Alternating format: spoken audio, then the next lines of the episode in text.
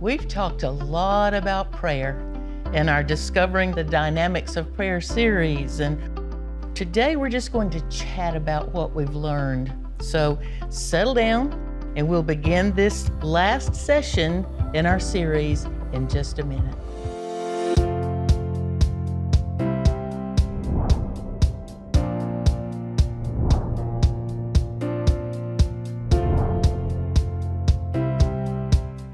The series Discovering the Dynamics of Prayer.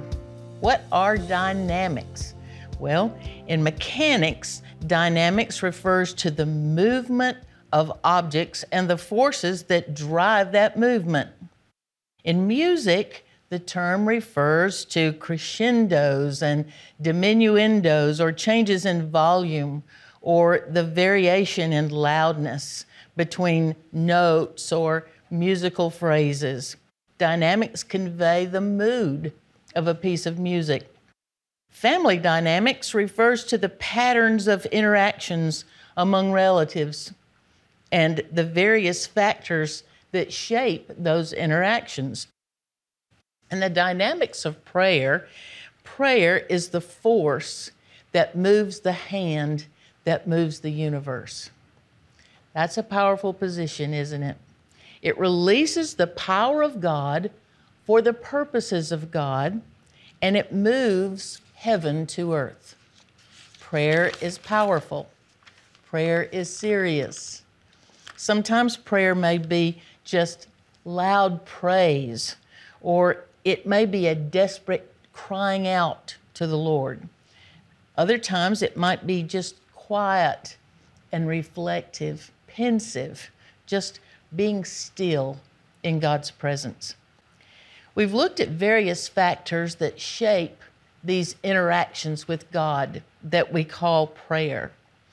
Prayer is talking to Almighty God, the creator and sustainer of the universe, of any universe, of all universes. God is our Father if we have been born again by faith in the Lord Jesus Christ. We are members then of His kingdom. We are children of God. As His child, we talk with Him. And we have to learn to talk with Him and ask Him for things His way. That's what this study has been about. We've learned some things that God, God expects of us, that God expects of prayer. And so we must pray God's way. But there is a lifetime of learning how to do that, how to commune with Him, how to pray prayers that get powerful answers. Prayer is an exciting privilege, it's also a great responsibility. For me, one of the most enlightening truths in our study is realizing that God wants us to pray. He wants us to pray. He waits for us to pray. You know, sometimes we might think, oh, He's God. He can do anything He wants to, whenever He wants to do it. And what difference would my prayer make? He's going to do His thing anyway. Why, why am I doing this? What is this about?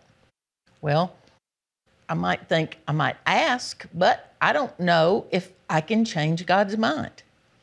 Well, now because of our study, we know that prayer is not about getting God to change his mind. It is about communion with him. It is about learning to know God's thoughts. It is about getting to know him. It is about seeking his heart and letting him change and mold our hearts and our minds and our behaviors to be like his, to be like Jesus. It is part of our becoming like Jesus to be able to commune with God, to learn from Him, to let Him change our minds, change our thought patterns. And so I guess one way to say this in our culture is we're buying into Him. We're putting into Him and we're receiving from Him. So we are a part then of who God is and what He's doing. The fact that God waits for us to pray struck my own heart uh, in one of our early lessons when God was about to judge Judah in Ezekiel chapter 22. Do you remember that? God said he looked for someone to pray. He looked for an intercessor for Judah. God said, I looked for someone to stand in the gap, but I found none. I looked for someone to stand between God and judgment in prayer. And God said, I couldn't find anybody. Now, that's a contrast to earlier history when God was about to judge Israel. And he looked for someone to pray, to stand in that gap for Israel, and he found Moses. Moses was willing to do that. And so Israel received God's mercy as Moses prayed, while Judah received God's judgment when God couldn't find anybody to pray. That stirs my heart. It tells me a lot about our responsibility of prayer, not just praying for a nation, but praying for other people, praying for a church, praying for government, praying for schools. Someone, someone standing in the gap. You know, Samuel said in 1 Samuel chapter 12 and verse 23, God forbid that I should sin against the Lord in ceasing to pray for you. Now, that in itself could be a whole lesson, okay? But here's Samuel. Saul is about to become king. So Israel has rejected God as their king. They have basically rejected Samuel as their prophet and priest and all of the roles that Samuel had in the life of the nation of Israel. And they wanted to be like other nations. So God gave them Saul. But even in those circumstances, Samuel said, I, God forbid that I should sin against the Lord, not sin against you, but sin against the Lord in ceasing to pray for you. So Samuel knew that relationship with God. Prayer is a way of life. It's a way of life. Uh, sometimes we just let it be an activity. But prayer is not meant to be an activity, it's meant to be a way of life, a lifestyle. Jennifer Kennedy Dean calls it a praying life, a praying life, a life of ongoing and continual interaction with God. Andrew Murray said, Answered prayer is the interchange of love between the Father and his child. When prayer is a way of life, we pray all different kinds of prayers at all different kinds of times. Prayer is the breath of a Christian's life. Constant prayer maintains the fullness of spiritual life. It demonstrates dependence on God, which, as believers, that's what we established when we were saved. We are dependent on God for everything. It shows a recognition of who God is. When I pray, it says that I understand who God is, that He is the sovereign one, that He is Father, that, that I can commune with Him. And that's the third thing prayer is it's communion with Him. A praying life is a constant God consciousness. God consciousness. Prayer, let's just say that it's always on the tip of your heart or on the tip of your mind. It may always be on the tip of your lips, but sometimes we don't have all prayers spoken. So, what happens is that if a thought or a worry runs through your mind, then it's just going to be transformed into a prayer that's brought before Him. We're conscious of that. Um, I guess I'm, i was thinking earlier today about God consciousness. We have a new baby in the family. It's been the first new baby in 30 years, so we've made some adjustments. But here, here's what happens we are baby conscious. And when the baby is in the house, we are aware that he is there. We listen for him. We watch out for him. And even though we may doing, be doing something else, he's on our minds. We're conscious that he's there. We're conscious that we need to take care of him, listen for him, interact with him. So think about God consciousness. I'm conscious that He's there. I'm conscious that His presence is with me. I'm conscious that He is wanting me to, to commune with Him as a loving Father. Now, that's hard for some people because everybody's not had a loving Father. And I've had people say to me, I don't like it when you call God Father. Well, God is a different kind of Father. He is a faithful Father. He is a loving Father. He is an attentive Father. He is one who will never leave you or forsake you. So ask God to show you a picture of His fatherhood, the Father heart of God, what He can do, what He is wanting to do, how He's wanting to commune with you. So, when are we to pray and how often are we to pray? Well, what is the frequency of prayer, is what some people would say. That just, in my mind, means how often are we supposed to pray? Well, we know that sometimes just in our prayer activities, I might pray when I get up in the morning, or I might pray before a meal, or I might pray when, pray when I go to bed at night. But, but what does Scripture say about the frequency or the, the, the time or how often we need to pray. 1 Thessalonians chapter 5 and verse 17, two words.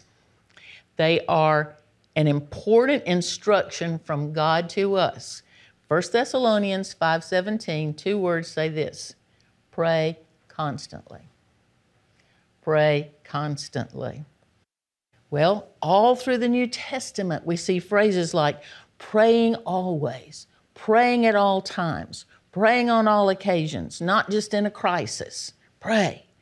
So, in this God consciousness that we're developing, then we're developing a prayer consciousness. It's just something that's around us, it's in our minds. And so, when you're walking with the Lord, like that, you're getting to know Him better and better and better. And as we get to know Him better, as we get to know His Word better, as we learn how to pray better, you know what? It's hard not to pray. It is very difficult not to pray at all times when you're walking with the Lord because He's on your mind. He's there.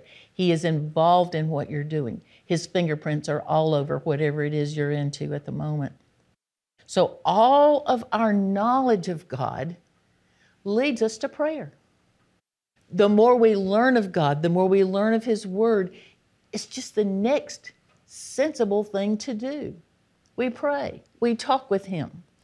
Um, there are all kinds of prayers, aren't there? I started kind of trying to make a list of kinds of prayers. There are public prayers and private prayers. There are spoken prayers and silent prayers. There are loud prayers, and sometimes there are quiet whispers to God. Sometimes you might just pray to God under your breath, kind of thing. There are planned prayers, organized, prepared, but then there are spontaneous prayers where you just talk to God. There are general prayers and there are specific prayers. There are prayers of thanksgiving, their prayers of praise, their prayers of petition, their prayers of confession, all kinds of prayers. Some people ask about the posture of prayer. There are some people who say that you should always kneel when you pray. Well, that's a good thing to do.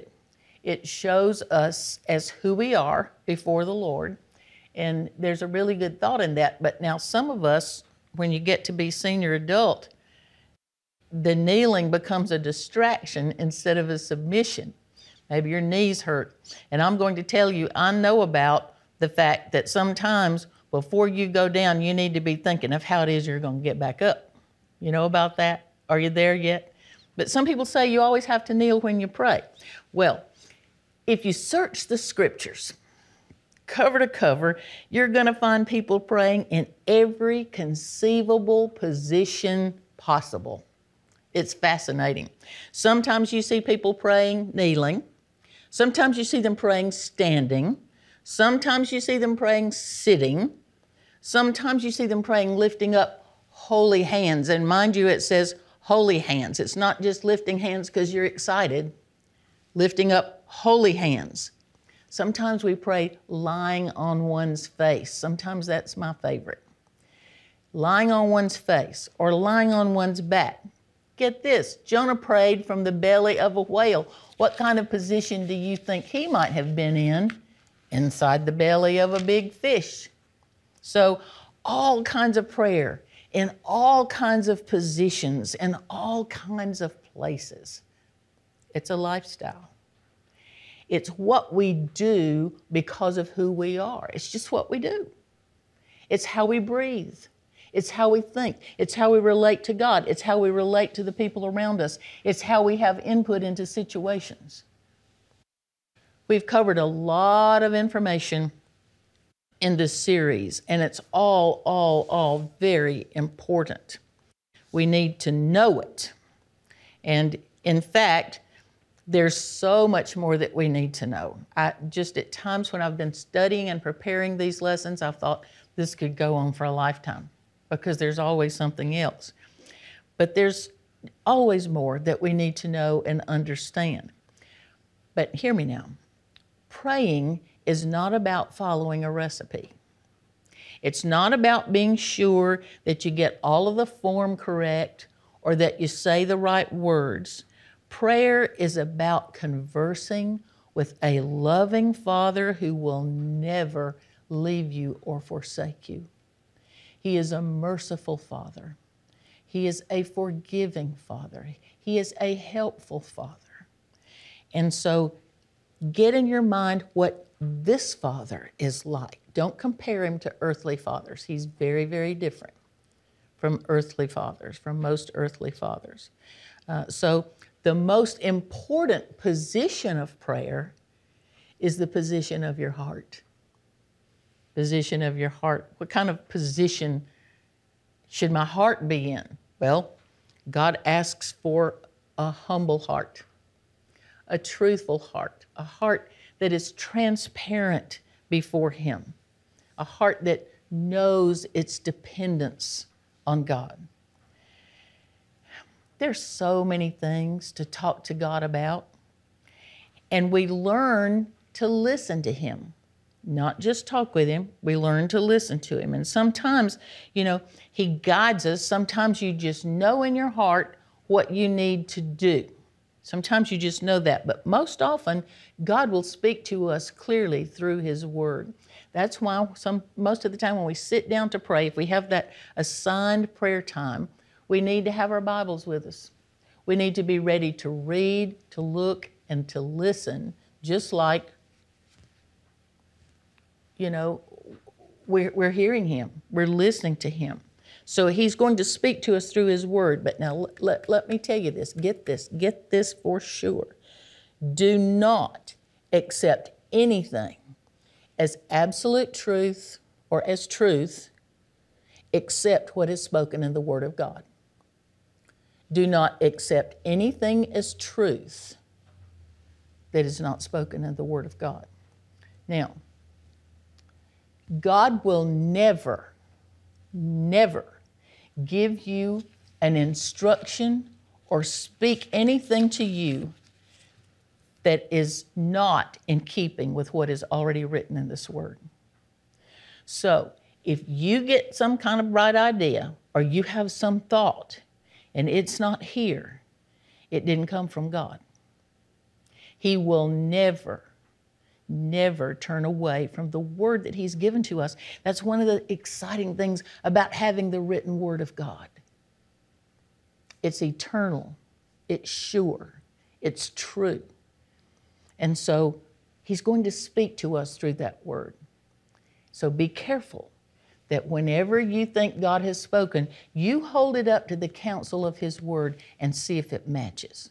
Because He's not ever going to contradict His written Word, the Word that He has given to us, that He has protected for us through the ages, because it is the inspired, infallible, inerrant Word of God. And it is sure and it is eternal. And it is a gift to be able to take a Bible up, read it, and let God speak to you through it. Well, what about God's answers? Have you ever had answered prayers or unanswered prayers. What about answers? Well, I believe that there are basically three categories of answers to prayer. First one is yes, second one is no, the third one is wait. Yes, no, and wait. Now, many of us may keep a prayer list. Prayer lists need to be kept in the context of a praying life. Uh, that prayer list fits into that praying life. It's not just I keep a prayer list over here and then I go what I do what I want to do the rest of the time and I just run back to that list from time to time. Nope. It, it needs to be in the context of a praying life. Now here's a good way to use a prayer list. Write down concerns that you have or even praises. You know, write down what's on your heart and date it. Put a date by it and write the date that you, by an act of your will, surrendered that to God for His purpose and His timing. Just say, Today, by an act of my will, I surrender this to you. I surrender this to your ways. I surrender this to your purpose and your timing, and put a date by it. Then, don't watch to see if He answers watch to see how he answers. What will he say? What will he do? How will he intervene? See, God does not always answer us like maybe our moms did when we were children, and maybe we would run in the kitchen and run up to her and say, uh, May I go outside? Or may I go to a friend's house? Uh, you might have gotten an immediate yes, you know, sure. Or you might have gotten uh-uh, no. Or you might have gotten, mm, and I hated it, maybe. Or later. Or you, if you're like me, you might have gotten, go ask your daddy. God doesn't answer like that very much. I'm not going to say that He never does because we've seen some immediate answers to prayers. But God God is involved with us. He is involved in our details. Remember that He is keeping the hairs on our heads counted. Most of us know the verse that says God numbers the hairs on your head. Well, what it literally says is He's keeping them counted. Now, I don't know about you, but when I brush my hair every morning, that number changes. And He's right there keeping them counted. So He is involved with what we've done. And so with God, we often have to wait for answers. And in our culture, if there's one thing we all hate, it's wait. But sometimes we have to wait for answers from God. Uh, many of us know what it is like to be in an unexpected or unwanted uh, season of waiting. We may search for answers. If you're like me, I've been guilty of waiting while patting my foot, waiting like we do in a doctor's office. wait, wait, not liking to wait. That ain't the way to do it. It's in us. We have to try not to. What are we going to do? We're going to pray, Lord, help me wait because we may be ready to take the next step. We may be longing for miracles. We may be praying for breakthroughs. And it seems like He's not listening. Seems like He didn't hear a word, that He doesn't know a thing. And so it just during these seasons, it may seem like nothing is happening. Now, oftentimes, God is putting together pieces is connecting dots. Did you do that when you were a child? Get one of those coloring books that's got all of these numbered dots and you draw from one to two to three to four to five, ever how many dots there are. And when you get done, you see what the picture is. Well, God connects dots. And so sometimes that's what our waiting is about. And so each one builds upon the next one. He puts those pieces together and he's building something. And it takes time. It takes time. It is one of the ways of God to walk progressively, to work progressively. You know, all through Scripture, God's revelation of Himself is progressive. Now, theologians talk about progressive revelation. If you start in Genesis and know what we know of God, and then continue to read through Scripture, we see how He is progressively revealing Himself by His names, by His behavior, until finally Jesus comes and He continues to reveal Himself and to tell you who He is and what He's about. So, on your prayer list, you might want to just jot notes out there where you put the date just jot some notes as you see God moving pieces, as you see God putting pieces together. And so there are times when we can watch with just utter amazement. But we can ask God, I ask God lots of times, show me your fingerprints. You know, give me something. Sometimes I need that assurance. I know you're here, but would you reveal something to me? Would you touch it? Now, but, but here's what I want you to get because here is one thing for sure we can know in those times of waiting. Ready? God is always at work. Say the word always. Always. God is always at work. He is always working around you, whether you can see it or not, whether you know it or not. Um, have you ever planted or seen the seedling of an oak tree? I was thinking about this.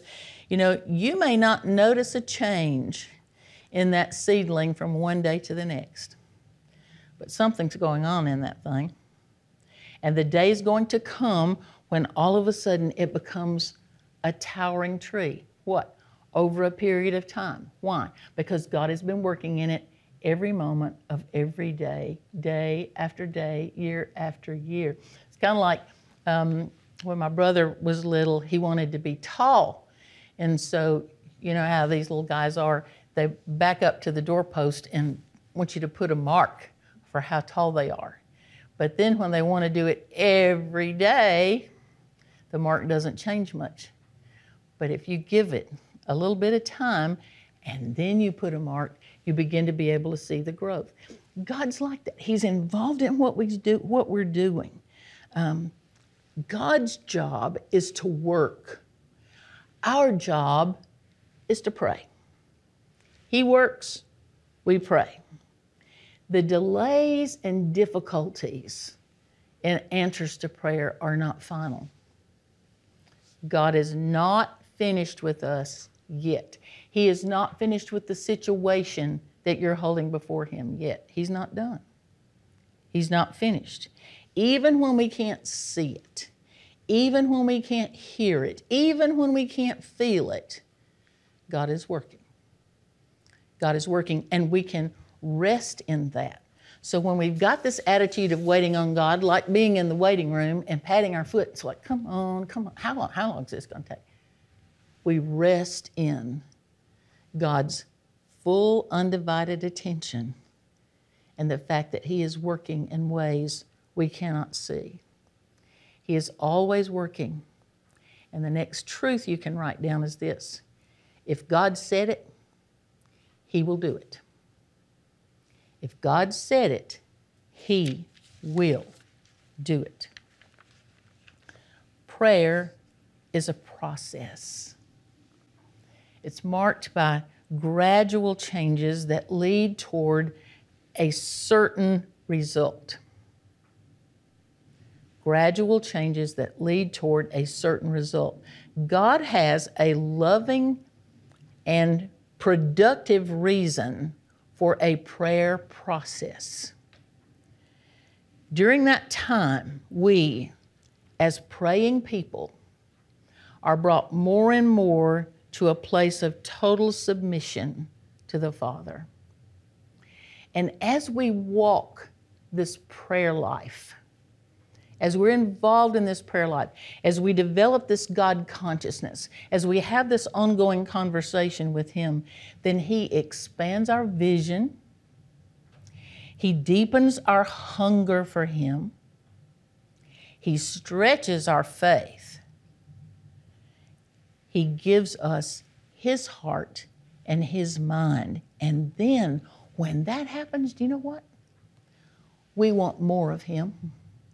The more we see of Him, the more we want. The more we want of Him, the more we pray. It all fits together. So, what do I do? First thing I'm going to do is to do what the disciples said and say, Lord, teach me to pray. Lord, teach me to pray. And I'm going to focus and meditate on all of these truths that we've been talking about in this study on how we pray powerful prayers, fervent prayers, genuine prayers. Lord, teach me how to pray. So you remember that He gave us information in the model prayer. Now, I know, and I'm not criticizing the fact that we pray the Lord's Prayer rotely a lot of times, but God has cautioned us, and He says, don't pray rotely. You pray knowing what you're, when you pray the Lord's Prayer with a group, you think about what you're praying because it's a model, it's an outline for all kinds of prayers. So, what do I do? I say, Lord, teach me to pray. When do I pray? Constantly. Constantly. I develop a praying life, a prayer walk. Even though there are going to be times in my life when I have those designated, set aside times to pray, purposeful prayers, just time to be quiet and spend time alone with the Lord. Um, or maybe we've had before in our community prayer walks through our community. Maybe you would, prayer drive may be better for you, and you can just drive through a neighborhood and pray for that neighborhood and, and let God tell you what, whom to pray for, for whom to pray. Drive through there, and whatever the Lord puts on your heart, you pray. Or maybe your church. Maybe you would walk around your church property Pray for your church, your school. Sometimes people in our community at the beginning of the school year will walk the school property. Pray for protection. Pray for the teachers. Pray for the administration. Pray for the students. Pray for the staff. So there are going to be those times, and there are going to be those times when we pray before a meal and pray at bedtime. But during the day, even maybe when you're driving down the road, or even when you're sitting waiting for something else to happen. You're going to talk to the Lord. Isn't it neat that He can read your mind? You don't have to pray all prayers out loud. I personally like it when I say it out loud. And this is for another day, but I believe Satan hears it. Now, Satan can put thoughts in your mind, but he cannot read your mind. So, we're, we're conscious of God. We're watching what he's doing. We're seeing where he's moving. We're looking for his fingerprints. And so then I'm going to pray constantly. What position do I take? I take my heart position. My heart position, I'm going to hold before the Lord a hungry, humble, seeking heart that has been cleansed. I'm going to confess my sin and let Him cleanse my heart so that the fellowship can be full, so that it's together. So my position is going to be my heart position. Then I'm going to watch and see how He will answer. Praying life. It's powerful. It brings peace purpose, security, joy, anticipation. And what if we all did it? What if we all did it together? Let's remember to pray for one another. God bless you.